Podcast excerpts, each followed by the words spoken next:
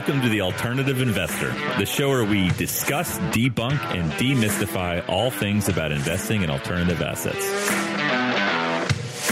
You know, Brad, when I was on the operating side, so when I was in operating businesses, I always thought the the guys in investing, the guys and women in investing were just up there counting their money, doing deals, going home at four, just you know, reading the Wall Street Journal. lots of reading the Wall Street Journal. But then now that I'm on this side of the table and I'm actually doing deals or trying to do a deal, I realize the reality is a lot different. So, what do you say today? We talk about some of the surprising and counterintuitive aspects about being in private equity and real estate private equity. Yeah, let's do that. Yeah, I think that's interesting because I think a lot of folks out there probably have some misconceptions about how unsexy it can really be. I think you're probably right. Okay, so you know, you know, again, you you've had a pretty varied career as well. I think you and I have both been kind of all over the map in terms of our careers. So it was all by design. All yeah, and you can connect the dots backwards. So. Yeah.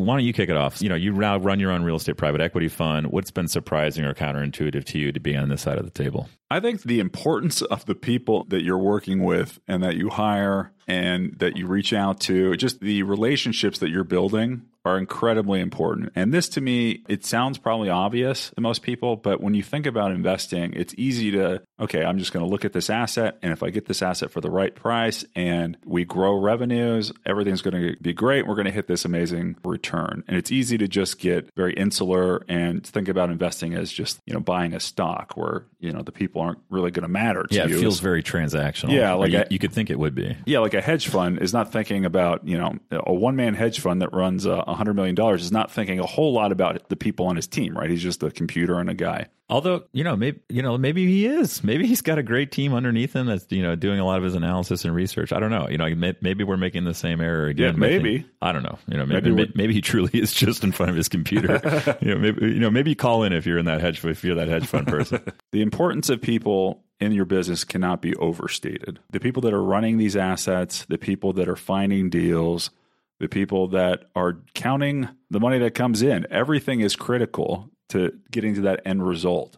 And you can't just go out there and buy something and let the asset, you know, succeed on its own.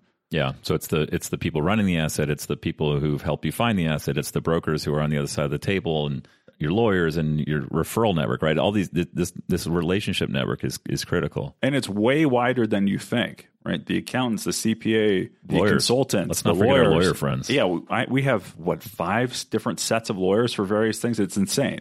that seems like a lot. It's way too much. right? So, in all these relationships, right, they have to be successful. You can't have, you don't want the other side being like, well, we don't want to work with Brad and Grace, and those are real pricks. And yeah. so we're going to overcharge them and we're going to put their work at the bottom of the pile. Like all this stuff is important, every single one of these relationships to get to the end result that you're looking for. That is surprising to me as coming into this world and thinking about it, you know, in 2D, like, oh, it's a spreadsheet, yeah. it's an investment. Well, no, it's a business and you need people to really scale a business and make it work. Yeah, no, I totally agree. Yeah, I think uh, that's a good point.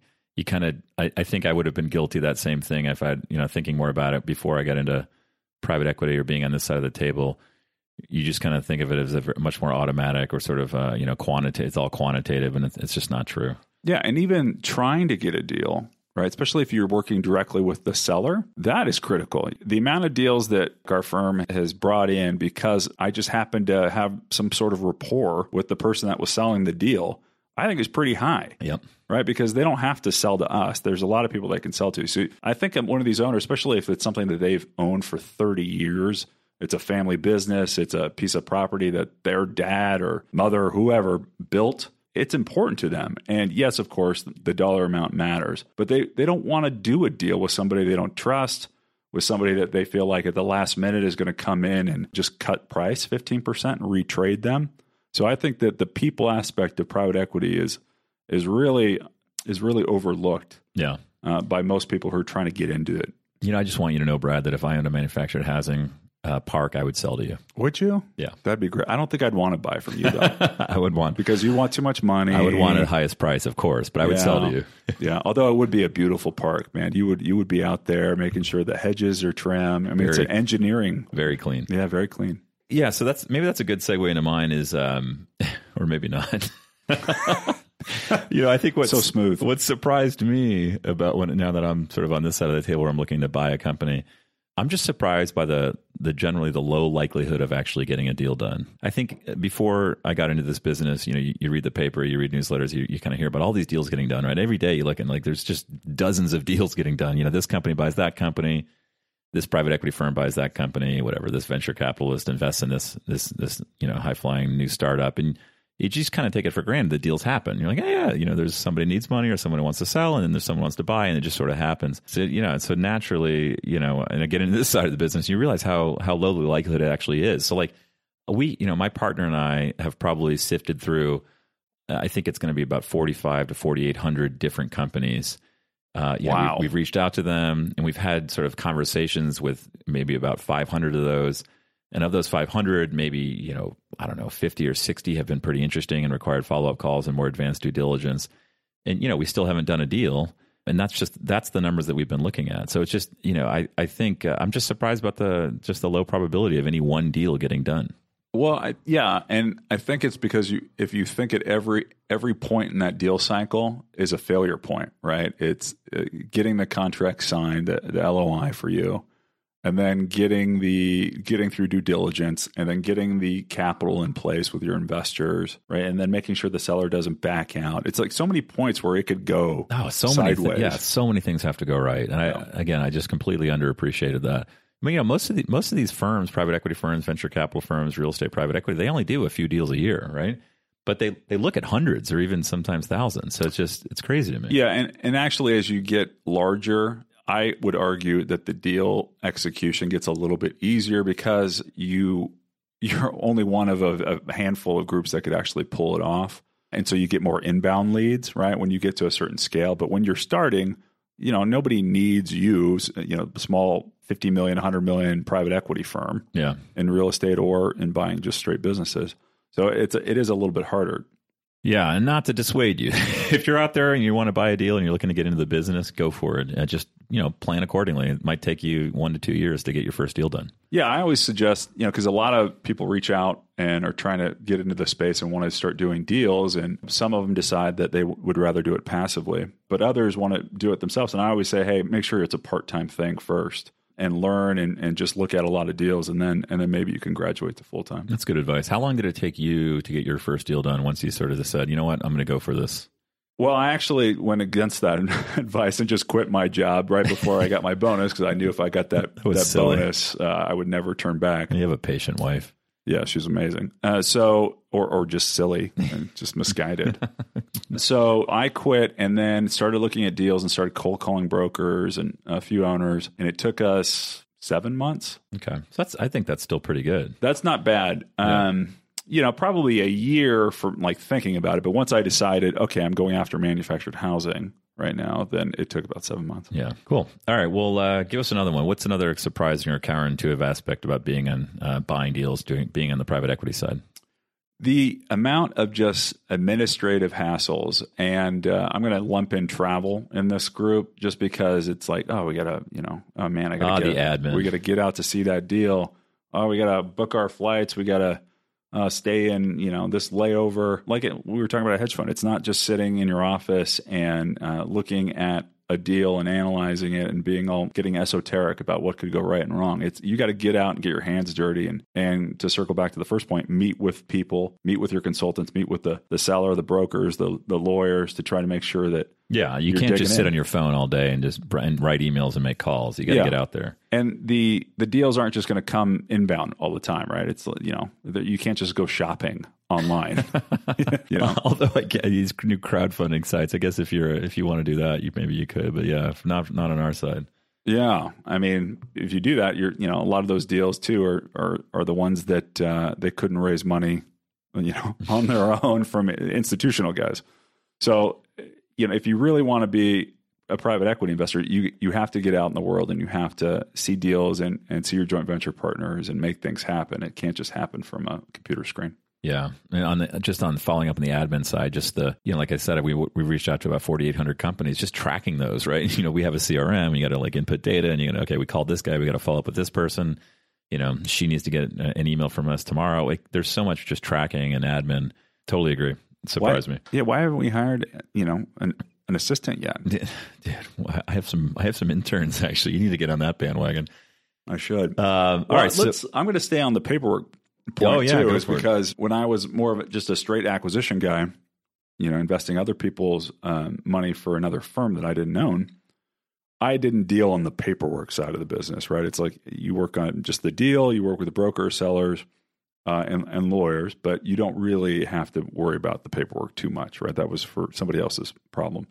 Now, being you know yeah. an owner in signing for stuff, I I care very much about all the paperwork, and there is a, a sea of this stuff uh, from every aspect of, of doing these deals, and I think that's the one thing I didn't quite appreciate going Yeah. into this business. And you, you, you now that you, now that you're responsible, you probably should read read those things. Oh huh? my goodness! like just going backwards, thinking about before I had skin in the game, we glossed over a bunch of stuff that I was ah, that's somebody else's problem. Yeah, and, and now it is your problem. Yeah, Um, okay, cool. So another one I got is uh, I'm surprised at how much sort of art still goes into this versus science, right? So I think again, you know, this is similar to what we maybe started off talking about around people, but again, I would have thought that evaluating a company, you know, so we're out there looking for an operating business to buy, we're looking for a software company. I would have thought it was very sort of technical, quantitative, like here's the numbers, here's the size of the market, you know, here are the metrics, you know, do you do the deal, do you not do the deal?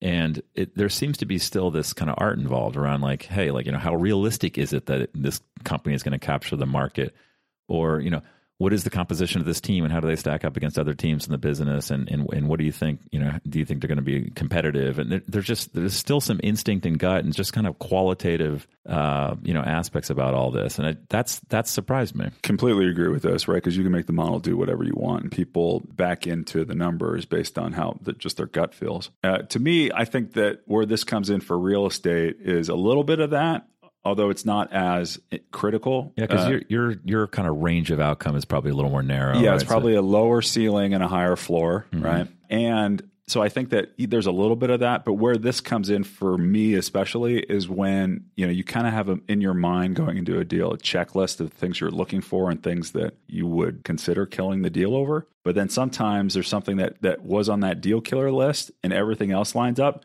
And you find yourself just ignoring it because of something else that's Yeah. that just feels right about the deal. Is because if you think about it, like any deal you look at, you could literally list you know hundred great things about the deal and hundred bad things. You could. It's it's not Yeah. hard. You can. It, it's you know if you're a reasonably intelligent person, you can go through and you do that exercise.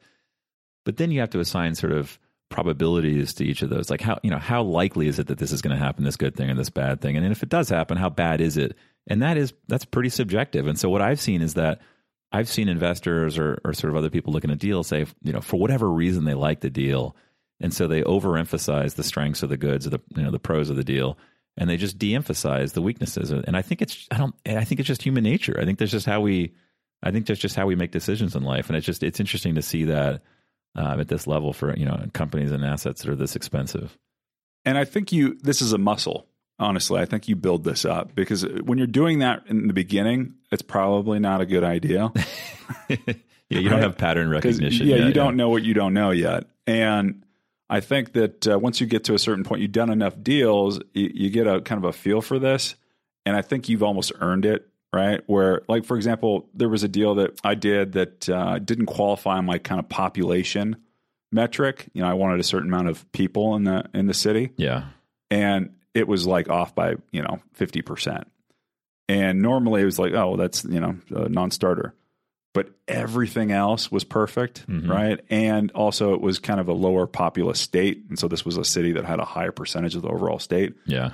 uh, and i just whatever i just you know ignored it. And, and thankfully that deal has worked out very well. But you know it's almost like these um, you know, you can't quite be a an airline pilot with the checklist. It's not as absolute. I would argue it's it's a little bit of an art. good and, and i think the way that that plays out in my world in the private equity world is we see a, a, a very broad range of pricing on, a, on any given deal right so you know you might see a deal where a reasonably intelligent firm you know a bunch of a bunch of folks decide that the deal you know the company's worth 25 million and then there'll be another bid for for 38 million you know it's the Yeah. same company you know both both firms are very intelligent smart folks and they they've done their analysis but for whatever reason you know one group has decided that this thing has more potential or is worth more than the other. And it's just it's just fascinating to me that you could have a range like that And I mean, imagine that's a competitive advantage and helps you get deals done when you're kind of, you're just looking at it completely different than some the other groups, right? Yeah, I think it can be. I mean, hopefully the, the folks who bid high aren't just saying, "Hey, we're we're willing to accept a lower return." Hopefully they've yeah. they've unlocked something or they've they've they have an insight. But yeah, I mean,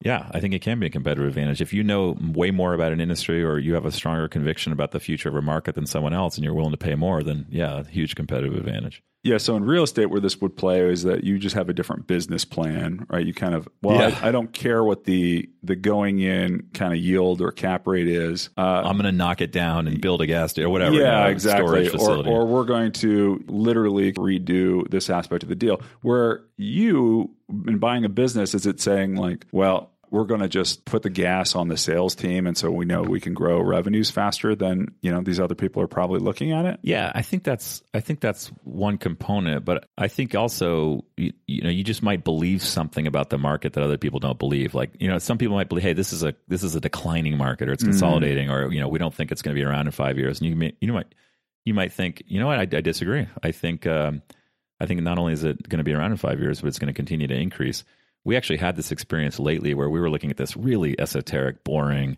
segment. It's B2B integration. So, two businesses that need to integrate their software systems to each other. And there's some technical stuff involved. But for whatever reason, there's a bunch of folks out there, very smart people who think it's a declining, you know, this particular technology that we were looking at is declining. And we had conviction that it was not declining. And we talked to a lot of folks in the industry. And that got us more excited about it and probably made us willing to pay higher prices than someone else would be. Yeah, that's interesting. And in real estate, often sometimes in, a, in like a, a commercial building, somebody will actually come before they close the deal. Will um, will come with a tenant in tow, mm. and that is like That'll their help. secret advantage. Does that ever kind of happen with you guys? You, hey, I know because we have businesses in this vertical that we're going to be able to kind of bring in new clients day one. Oh, totally. Yeah, yeah. Like you might have strategic bidders we call strategics are you know usually these are businesses or companies as opposed to financial buyers which are private equity firms or um, investors. And a lot of times they're willing to pay, pay so much more just because they have a built-in customer base where this product can just slide right into their sales force and they don't need to invest a lot. Whereas as a financial buyer you might need to actually put those put that cash into the business to build out that sales and marketing team. So yeah we see that for sure. But anyway so yeah i just think you know instinct gut you know just feelings, whatever you want to call it, uh, hunches. You know, I still feel like that comes into play in a lot of the decisions that are made in this in this business, and that's been surprising to me. Absolutely. Now the next one is a is a fun one. Always great to talk to. I love talk talking about, about this and, stuff and keep people awake here. But taxes and regulatory, and we just issues. lost our last listener. Yeah, yeah. Sorry. sorry Thanks, Mom. Sarah. Thanks for listening. So taxes and, and regulatory aspects. So obviously everybody knows what taxes is. The regulatory stuff surprising to me about how how much this can play into assets in real estate. It it really, you know, it's it's a fraction of our, our deals where we have to deal with the government or the local city or municipality. But it does happen. And that those things are tough to price and from a risk standpoint, whether or not, you know, a city's going to give you a hard time about oh, uh, we want you to repave this the, this road coming into your park and or your property, and then we're going to then increase your your property taxes. Uh, even though you know we're making you do it. Yeah, it's like you wouldn't necessarily think about that ahead of time, but it turns out to be a pretty big deal, right? Yeah, and you can't you can't really price that into the deal. You yeah. know what I mean? You can't sit at a spreadsheet and be like, well, there's a 5% chance that the government's going to make us do this. Because, you, you know, unless yeah. you're having these conversations and know what these officials are thinking, you're not going to know because these officials, they get recycled too. It's yeah, not so like it's not they like, stay there forever. It's not like you could even diligence this necessarily, no. right? They might, you know, the last person said they wouldn't do this, but hey, you know what? That guy's not here anymore. yeah. This person really doesn't like that road and they, they wanted it redone. And then also taxes too. This is more for your investors. So when I was an acquisition person and just focused on the project level returns, we we never thought about okay, what's the after tax returns look like, or what's the tax situation here if we sell it in year five versus year ten, and we structure it under an LLC versus whatever, and we use accelerated depreciation. Like none of that stuff came up. It was what's the IRR, what's the equity multiple, right? That's all that we cared about. Yeah, you cared about the deal itself, not the returns to the investors necessarily. Exactly. Right? That was just a you know that happened after the deal was done, and that was a black box that I never even saw.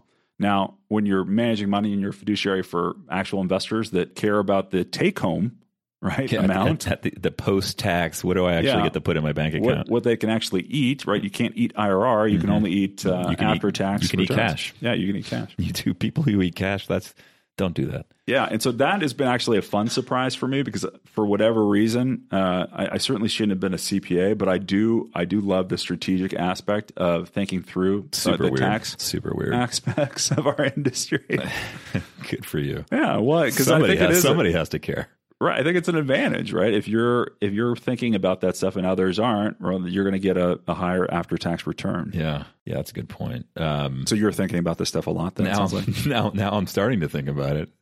Uh, once once we do a deal, I'm sure our investors will make be, be forcing us to think about it more frequently. So, uh, yeah, taxes, regulatory stuff, government government regulation. I mean, it's super important. And again, you just don't you just don't think about that. You just think about the deal itself or just the project, and you're like all the other stuff kind of works out and takes care of itself, and not necessarily. Yeah, the, so I got one quick regulatory story, but we uh, we were doing kind of a redel- This is a redevelopment. laugh, laughing one. This is a funny one. This is a, somewhat funny.